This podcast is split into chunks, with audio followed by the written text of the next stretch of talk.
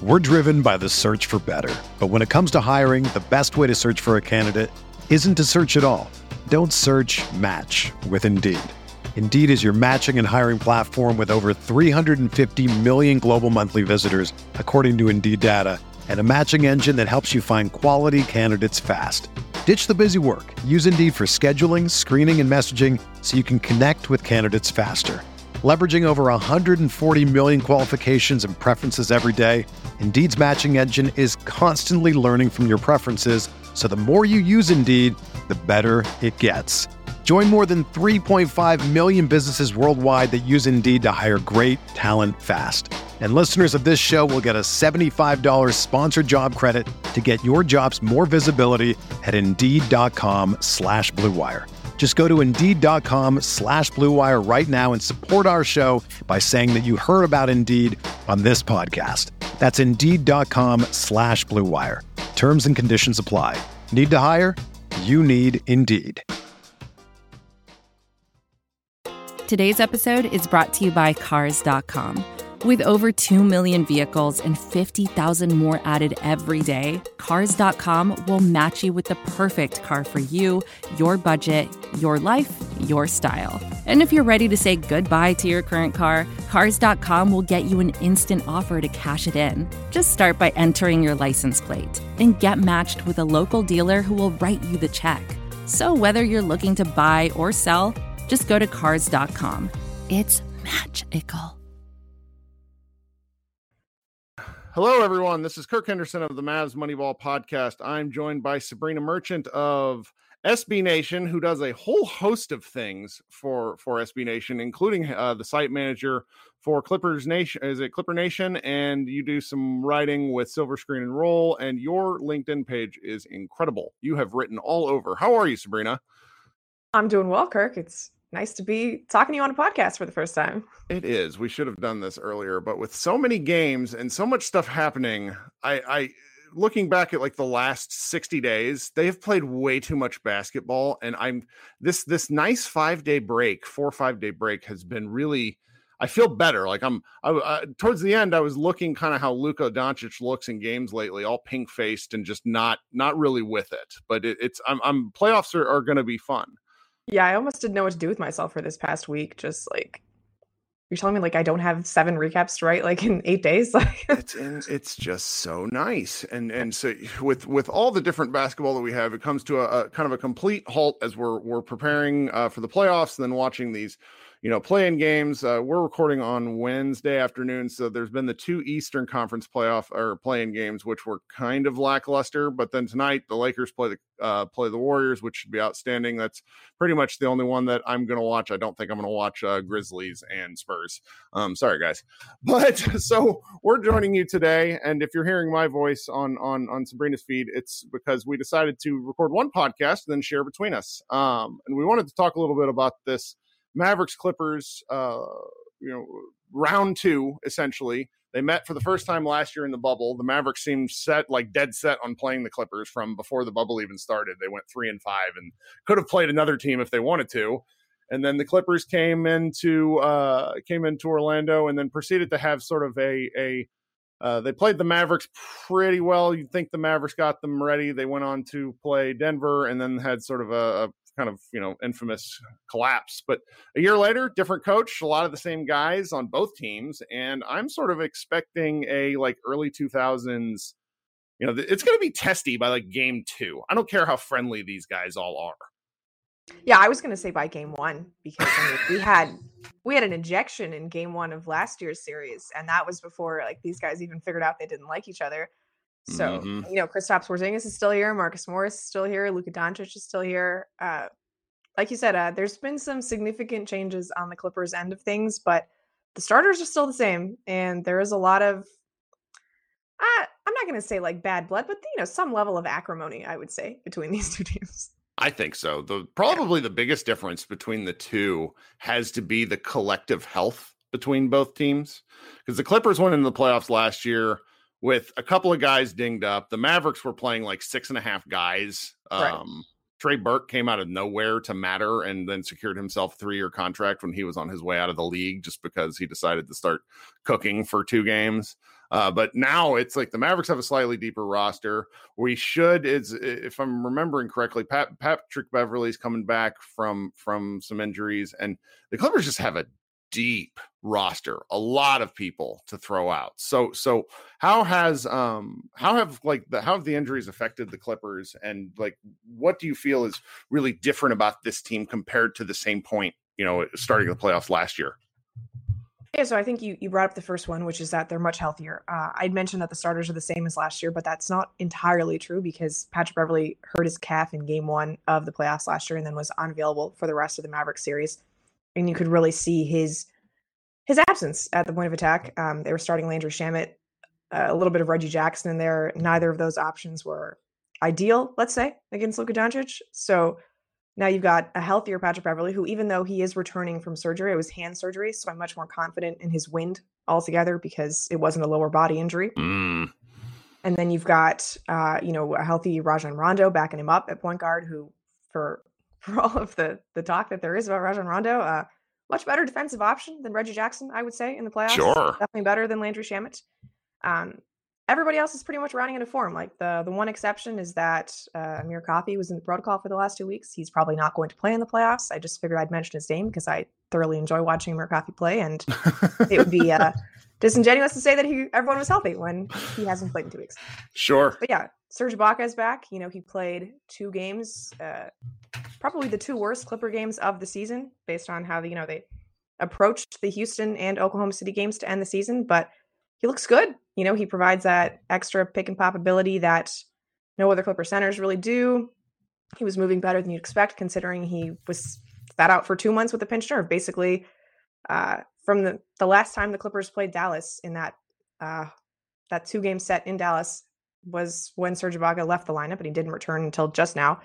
So it's it's really great to have everybody back and healthy. Like like we mentioned last year, you know, it wasn't just Patrick Beverley, Montrezl Harrell, and Lou Williams were also uh, actually, you know what? I don't want to spend too much time talking about Lumintrez. The Clippers are healthy now. Sure. They have a much, much more different like bench unit that's I think much more capable of handling the Mavericks because Batum, Ibaka, Rondo, like Reggie Jackson, that's that's a more quality four than what they were dealing with last year when Doc Rivers literally said that he wasn't sure who he could put into the games because he didn't think anyone was like well conditioned enough to play.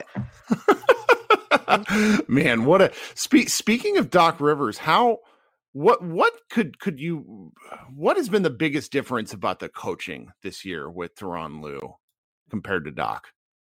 Uh first of all, I would say just a general flexibility. Um there have been like these 10 game intervals throughout the season where Ty Lue will try out like a certain rotation, whether that's, you know, playing Luke Kennard a little bit more or um, more Terance Mann and Reggie Jackson. Uh, that's that kind of went away at the end of the season when the Clippers just literally didn't have enough bodies to make those kinds of adjustments. But there has been a real, yeah, a willingness to make adjustments that was not exactly a Doc Rivers hallmark. Now, how much of that was within Rivers' control? Because, like he said, he didn't have the ability to play all these players. I, I'm not sure I agree with any of that, but uh, that's his story. He'll stick with it. It's fine. um, yeah, a, a, real flexibility in terms of how the Clippers approach the game. Like they don't just throw the same coverages at you know opposing offenses all the time. They'll adapt and like if something doesn't work in the first half, they'll try something different in the second half.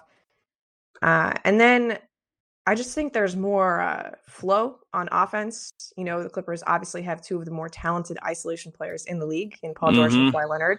The latter more so than the former and it can be quite tempting to just get the ball in their hands and let them work because it is very effective but it also requires a lot of effort on their parts and considering the defensive responsibility that the two of those players you know bear for this team it makes their lives a lot easier when clippers can get them to their spots without forcing them to you know do all of the work whether that's you know rondo directing the offense running a little more early offense uh just the, the general motion that's in the half court uh you know the clippers I know we talked about this uh, last year, like via messaging or whatever, but the, the Mavericks had the number one offense in league history last year, and what six offenses beat that this year, including this year, right? Yeah, right. Uh, Clippers, Gosh. I think, are the third best shooting team of all time. You know, their corner three point percentage is just freaking absurd, and they create like 11% of their shots from there.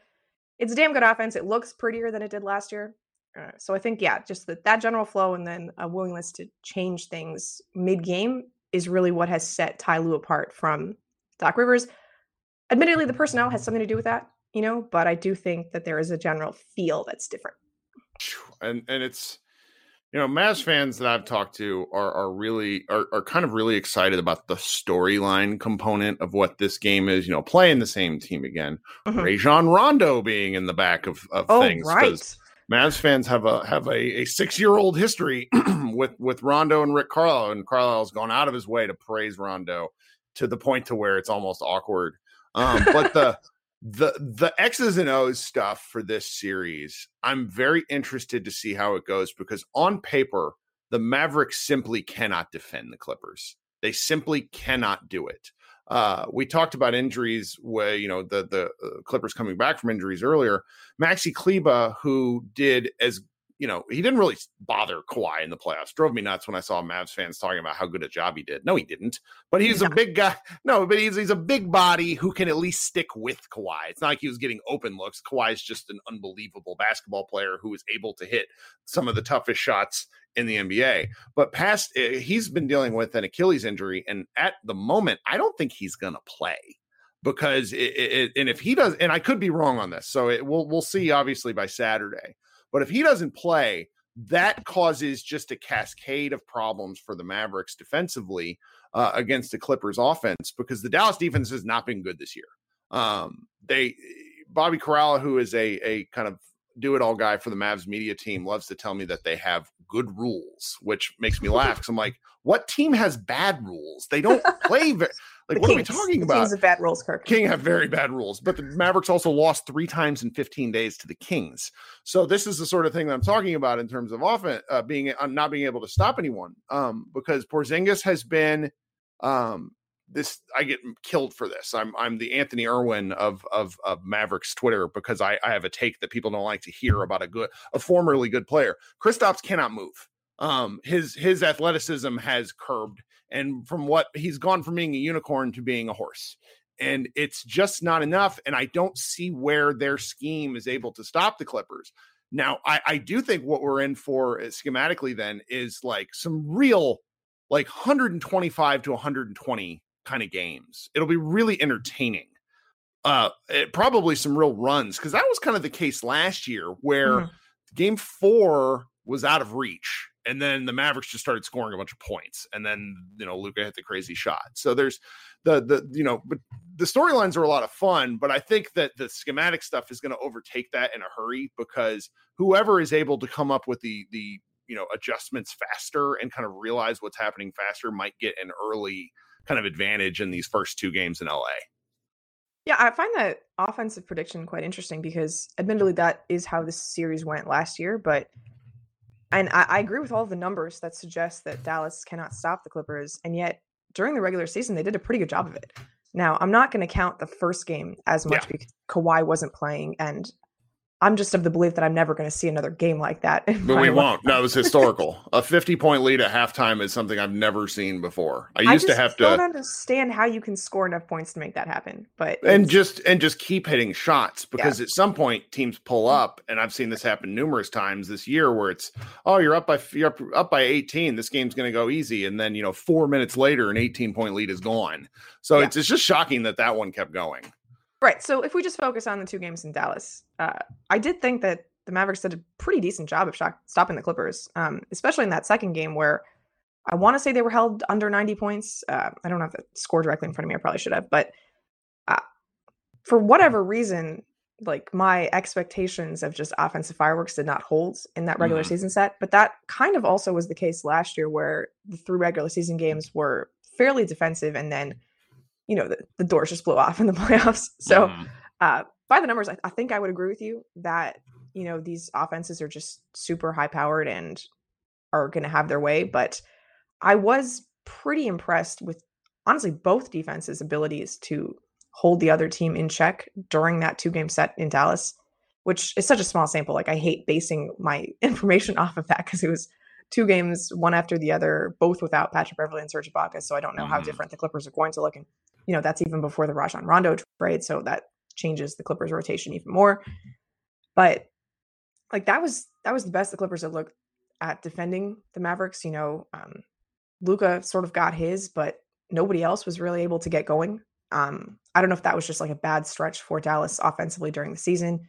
You can tell me if they're playing better now offensively. I I question that because like they they barely beat the, the Raptors to end the season. They lost to the Wolves. Um, like you mentioned, they lost to the Kings three times in 15 days. Like, uh, are they in a good space now, relatively speaking, or would you rather the playoffs have started at a different point for Dallas? So I'm very interested to see how the health impacts them because by season's end, Luka was looking like a rag doll. Uh, mm-hmm. He took a fall in uh, the Memphis Grizzlies game.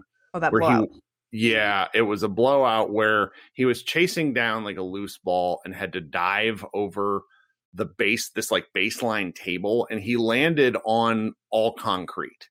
Oof. And he wasn't hurt as much as he was. It just looked like he was not really the same. And also, like, from what I've been able to piece together. They had like a good time out the night before in Memphis. Like they were they've they've taken advantage of some of the the lacks of the COVID protocols and spent some time together.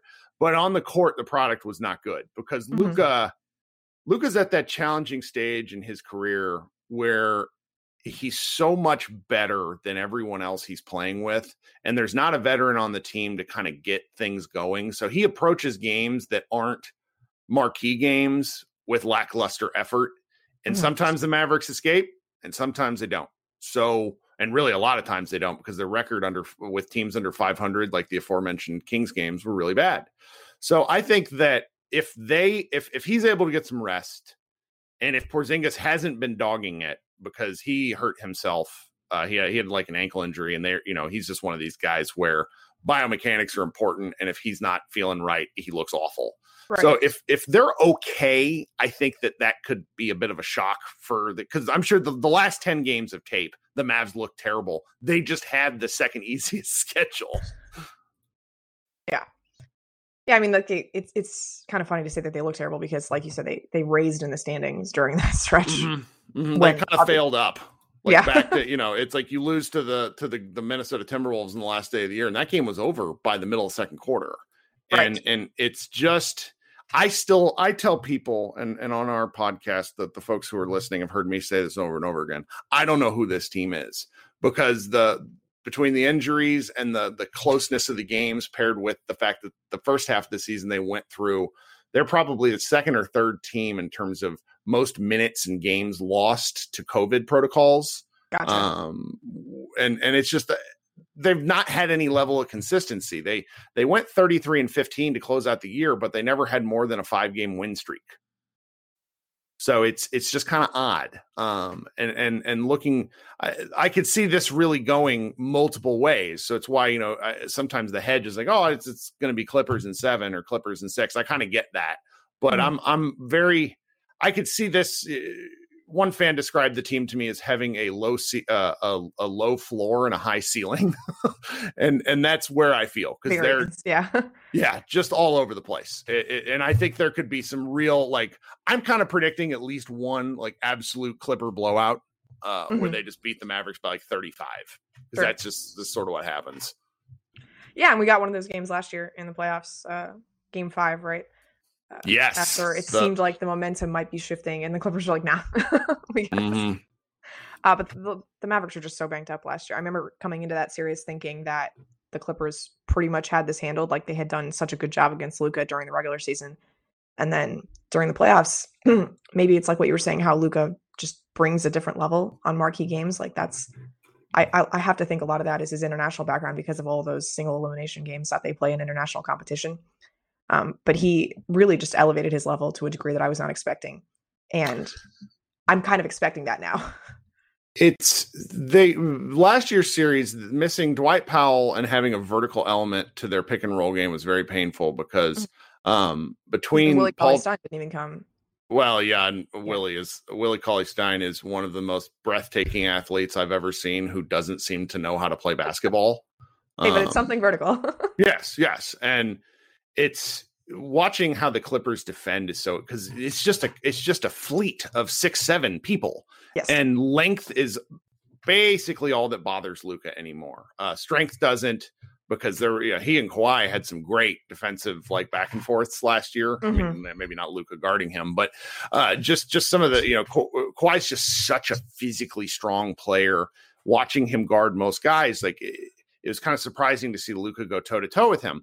And this year, where Luka has actually kind of looked a step slow all year, but where he has improved is he's somehow become a really top flight mid range player, and he takes some very like early 90s shots on these isolations. It's going to it's a different game for him this year even though he's scoring about the same. His three-pointers are better, but he can't get to the rim. Um it's it, I'm this series is going to be it's it's going to be a test of where he can kind of take his skills because the Clippers exposed so many flaws in his game.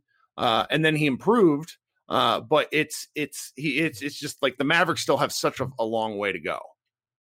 Yeah, I mean, I I was looking up at his numbers, uh, you know, in against the Clippers in the regular season, and like his efficiency is shocking. Like it's it's really really good. And uh, for for all of the great things about Luka, to me, like efficiency is not the number one thing that comes to mind. Like me either. He has the ball in his hands a lot. He's you know occupies a lot of volume, but like you know he's shooting thirty seven percent on threes against the Clippers, mm-hmm. like eighty three percent on his free throws, like basically averaging a triple double against them. I mean, I know those are just like box score numbers, but it felt like that watching Luka play against the Clippers this year. And I, I have to imagine that they'll have a better defensive game plan against him because, like you said, you've got Kawhi, you've got Paul George, you've got Patrick Beverley starting off against him. Um, you've got Nicolas Batum off the bench, you've got Rondo. I mean, even if they switch, Ivica Zubac laterally, not a bad option against Luka. Re- really good, really yeah, good. Then, he probably guarded Luka better than any big in the league I, last I year.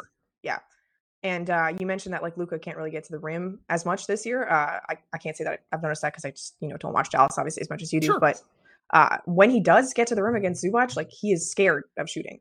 Mm-hmm. So uh, I honestly think that like that matchup in particular, I don't know how Ibaka is going to look in this series because it's been a while. He's only played two games and those were not real games. Right. Um, defensively at the start of the season, he was very good, but this is a different beast, right? Like Reggie Jackson was saying like Luka's just like built like a tank, right? and like yes. he has all of this skill that you wouldn't expect from someone of his size. And I don't know what Ibaka's gonna look like, but I feel like if you can get 28 to 30 minutes of Zubac, like that's really a market improvement from what they were getting last year because he's looked so good on the perimeter against him. Mm-hmm. And then Zubac is just there taking advantage of the fact that the Mavericks are a pretty poor team rebound uh, rebounding right. group, and was just able to get putbacks and dump offs, and it was it was driving me crazy uh, just watching because they they couldn't do anything about him. Um, not to wildly flip the script on you, but I just got sent this. Uh, this is from Hardwood Paroxysm. He he said Paul George uh, uh effective field goal percentage this season in heavily contested shots fifty three point eight and lightly contested shots fifty nine point one his effective field goal percentage against Dallas this season, heavily contested shots 48.7, lightly contested 29%. That the Mavericks aren't doing anything there. That's just no, Paul no. George not hitting shots. And again, that a lot of that I'm assuming includes the December 27th game. Yeah, it has to. Yeah. Yeah. Mm-hmm. I was just waiting for the shoe to drop on those numbers, and it did oh, not yeah. disappoint. Uh, well, it's it, and and he's probably in my opinion, he's the X factor for mm-hmm. if Dallas is going to stay with the Clippers. If he plays poorly, and he didn't have a very good series last year entirely, uh, he had one game, just one game where he shot twenty five percent, just couldn't buy a bucket. It's he's such a skilled player, so it's it's very disconcerting when things just aren't going for him and it's like he's like watching a guy stuck in quicksand and if he comes ready to play particularly the way Paul George looked in April where he was just a like a killer. I, I this might be a much shorter series than I'm anticipating. Yeah, I mean, I thought that a, a, key reason why that series went six last year was because the Paul George Seth Curry matchup almost went in Seth's favor. And I don't know how much Dallas misses Seth, and I don't think he was doing much to guard PG. It just sort of happened that way. I don't know if he was getting in his head. There's obviously a lot of off court stuff dealing with those two. But sure yeah, it's, it's too bad. You know, all of those interpersonal dynamics are gone now that Seth and Doc Rivers are in Philadelphia. I know. But I know. Plenty remaining. Plenty remaining. yeah, we, we're substituting Rick Carlisle and Rondo. Uh, and then Luka made. I'm very curious as to your take on this. Luka Doncic told ESPN's Tim McMahon that um, Mark is it Marcus Morris? I get yeah, Marcus. confused still. Marcus Morris reached out to Luke. I don't want to use the word apologize, but they Mhm. apparently had a discussion about some of the the extracurriculars in last year. And I've not seen anything to counter that, which leads me to my question. Do you believe that actually happened? Because I just don't see a Morris brother doing anything resembling an apology. You know, I, I just can't imagine why Luka would say that if it didn't right. happen. no, it had to have happened. It's just Yeah. odd. Like it had such a wrestling vibe to it where it's just like these two dudes were going back and forth because Marcus Morris is a heck of a quote. Yes. Just outstanding stuff. Now, I really wish they would give him to us more often. oh, that yeah, because are you are you guys still doing mostly Zoom stuff? 'Cause You guys can't see F man. Yeah. Gosh. He's he's such a good quote. And I hope I hope we get regular availability from from these guys in the Mhm. because the the after the sniping for this is is has the potential to be a lot of fun. Yeah, I mean, Marcus prides himself on being a great teammate. You know, he Mhm. says all of his stops and his he was drafted in 2011, so in his 10 years in the league, everyone you know credits him for being a great teammate, and I'm sure part of that is taking responsibility for his actions. Um, I do think that Game Five was it Game Five or Game Six when he's got ejected at the start. I think it was Game Six. That, Yeah. that was a little unnecessary. Um, I didn't think anything that he did with KP in Game One was out of you know out of reach, but like uh the stepping on someone like when they're falling it's it's tricky so i'm assuming he did reach out to luke i'm glad he did that because there's no reason for that to hang over this you know like luka was very upset about that last year what did he say like i don't like playing with players like that in the game Yeah. Right. He he sometimes he's he's one of he's still young enough where he can get away with this. He speaks Yeah. like four languages and he gets away with acting like he doesn't know as much English as he does. so sometimes he'll like chop it up and say, you know, like like curt short phrases and I'm just like say what you mean, man. You listen to American hip hop. Don't don't play like you don't know English. And it's it, it was. He was that's one of the few times he's been he's been bothered by it. And you know, but he's he's so passionate and this year Mhm. like the the chances I mean, I wonder if there's betting odds somewhere on like what on on Luka getting ejected from a game because he's he's led the league in uh him and Dwight Howard uh in technical fouls er, eh, you know just from being disrespectful and being frustrated and I've watched all 82 games and he deserved at least 13 of the 15 that he's gotten like it's I, I wonder to see how that carries over to the playoffs because he just sort of has this this reputation and and you know I I can't, you know, there's there's not is there anybody on the Clippers outside of of, of Marcus Morris that that is particularly Ah, okay, Beverley. Oh yeah, yeah, Yeah. yeah. He and yeah, he's a he's a heck I will say, um, it hasn't happened as much this year, but when when the Clippers like were losing badly last year, it always ended in a parade of technicals, and the center of that was generally Patrick Beverley, and he was not playing for most of the year against Dallas, you know, in the series last year. So I, I do think that if anyone is going to get into it with Luka, it's going to be Pat. I mean, he even made some comments about Luka that were just totally unnecessary when they were playing Denver last year Mhm. where he said that um you know Jokic reminded him of Doncic because of the flailing his body around. Yeah, Yeah, that was a good. like, That's, I that's remember not- that. No one needs to say this right now. Like it's just it well, seems it's so great because they they share an agent, and they made a lot of emoji eyes at one another prior to him becoming a Clipper, where there was just like, oh, where's he going to sign? And and a lot of Mavericks fans were thinking, oh, Agent Bill Bill Duffy. Oh, there's there's something there, and then he signed with the Clippers. Like, oh, okay, he wants to take the hometown discount, and then it just got so like angry, testy. Is great. I mean, it's we don't get an you know we don't get enough basketball based testiness anymore. There's like Mhm. a lot of you know off court stuff that happens in the NBA. It's not near, and some of that stuff like ranges on awkward. But when this stuff happens, when it's because of play, I Yeah. love it, and I'm really looking forward to the discourse because it's it's like this sports is I always tell our fan like my fans like sports is one of the few things you can still get upset about, not getting get in any trouble for it yeah. because it doesn't matter. so I'm I'm really looking forward to this one. Do um so we're coming up on about a half hour. Do do you want to uh, make any big predictions for the series? I mean, I don't I don't think this is like out of left field or anything. I, I feel pretty comfortable in the Clippers winning this. I mean, they arguably chose this matchup based on Mhm. the way they finished the season. Um, I don't think it had as much to do with the Mavericks as it had to do with the second round opponent. Sure. But you know, they they still put themselves in position to play Dallas as opposed Yeah. to Portland. And I think, you know, for all we've talked about how Dallas has struggled and how they don't match up that well against the Clippers, I think they match up much better against the Clippers than Portland does. So Yeah. uh, it's it's a choice to want to play a team that is going to test you in the first round. I don't think they're going to beat the Clippers, but I do think that they could make it five tough games, maybe six yeah. if something goes wrong, like you know a Luka shot did last year. But yeah, I, think Clippers in five seems like the safe pick, especially now that we're back, you know, in home arenas. You close mm. out the game. Hmm. How many fans are allowed? Uh, about eleven percent.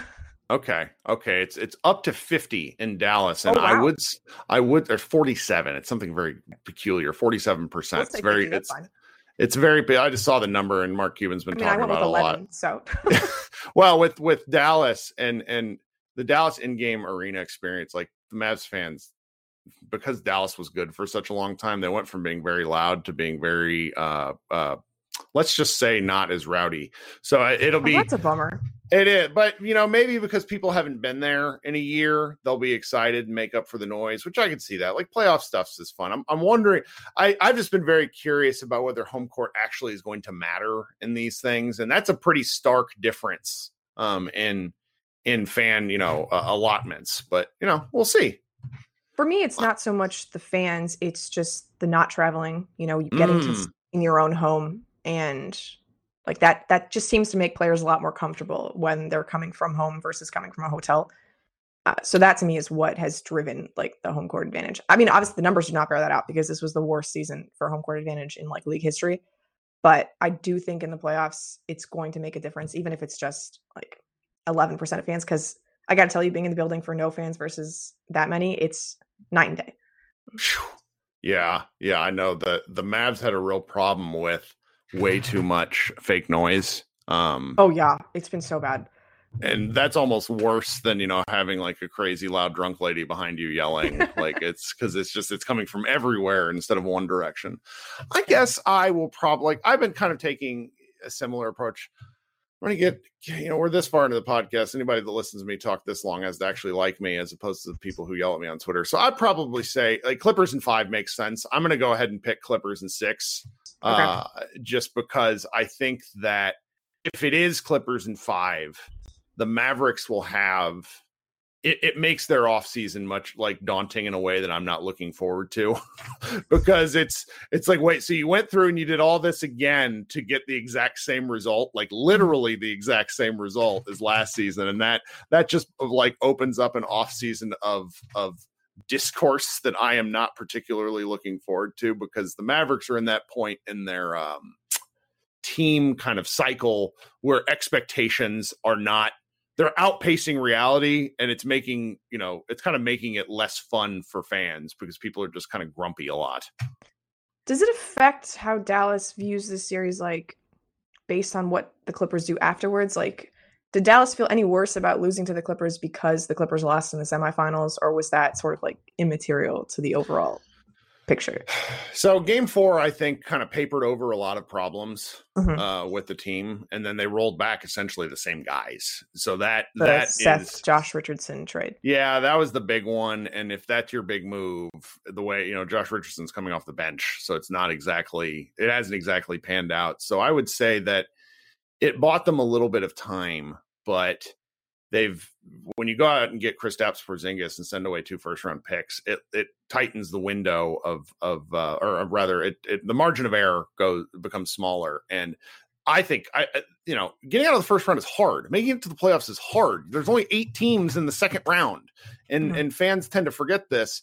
So you know, just getting to the playoffs and improving this sort of stuff, I think, is probably a step forward. But it's just with the way that you know with the way the rookie contracts are scaled and guys it, it makes it very difficult to to have reasonable expectations because i think they're probably where they ought to be um in the in the whole thing. It's just luka tends to make you know discussions like this hard to have because he's in you know all NBA level talent, and if you're getting if you're only getting knocked out of the first round, it feels like a failure in some respects. But I, I, think this could be considered a successful season given the challenges, even if they get you know a gentleman gentleman swept. Yeah, I mean, I've begun thinking of it as the Tim Hardaway Jr. trade, not the Porzingis trade. You and me both. I thoroughly enjoy watching Tim Hardaway Jr. play, uh, and I I think if uh, Dallas scores at a rate higher than I'm expecting, it's going to be because of Hardaway. Like I don't really see where else the offense is coming from. Right, and he was actually he was on JJ Redick's podcast today and talked about how he was not prepared for the physicality last year. And I wonder what that means for this year for him. Like, how do you prepare for physicality? it's just sort of a yeah. thing. Maybe it's a mental thing. I don't know. JJ's mm-hmm. not playing, right? Redick is probably not playing. He okay. he keeps being coy about it, but his I think his he's dealing with like ankle issues the way Dirk was at the end, and he's just in pain a lot. And gotcha. at what point is it worth it? So yeah, I think he'll just be a very loud clapper on the bench. Yeah, there's no more fun um, JJ Clippers anecdotes to be had because nobody has left from the Lob City era. yeah. last, yeah. Mm-hmm. Man, turns over quick. It well, does, that's about it? uh, that's about all I got. This has been fun. Thank you for taking time out of your day to talk. Yeah, I'm I'm glad to get you know a good perspective on Dallas because I mean the way I was coming in was just like this is a better team than last year mm-hmm. because mm-hmm. uh you know of, of how they played the Clippers last year and I presumably they're like on a the next phase of their growth, so they should be better. But uh, you have made me uncertain about that prediction. yeah, I mean it goes both ways. I wouldn't be shocked by a seven game series. I would be mad, but I would be shocked. I, I wouldn't be shocked about a you know a, a, a one four sweep. So mm-hmm. Yeah. Well, this is great. So this has been Kirk Henderson and uh, Sabreena with uh, both of us are with SB Nation. You can find her. She does all the work. I'm gonna. I'll post her Twitter. I'll post her Twitter feed. Uh, and you know, you should go seek out some of the things she's been writing about the Clippers, as well as her weekly column with uh, Silver Screen and Roll. My friends over there. Uh, do you got anything else before we get on out of here? No, I just think uh, it'd be great if we could, you know, do this again if the series somehow becomes more interesting than either of us expect. Oh, I like that. We should absolutely do that. Well, thank you so much, Sabreena. We will uh, we'll talk soon. And uh, for everyone listening on the uh, the Clippers feed, this has been Kirk Henderson uh, with Mavs Moneyball podcast. So everyone go rate and subscribe to both of our feeds, and we will talk with you soon.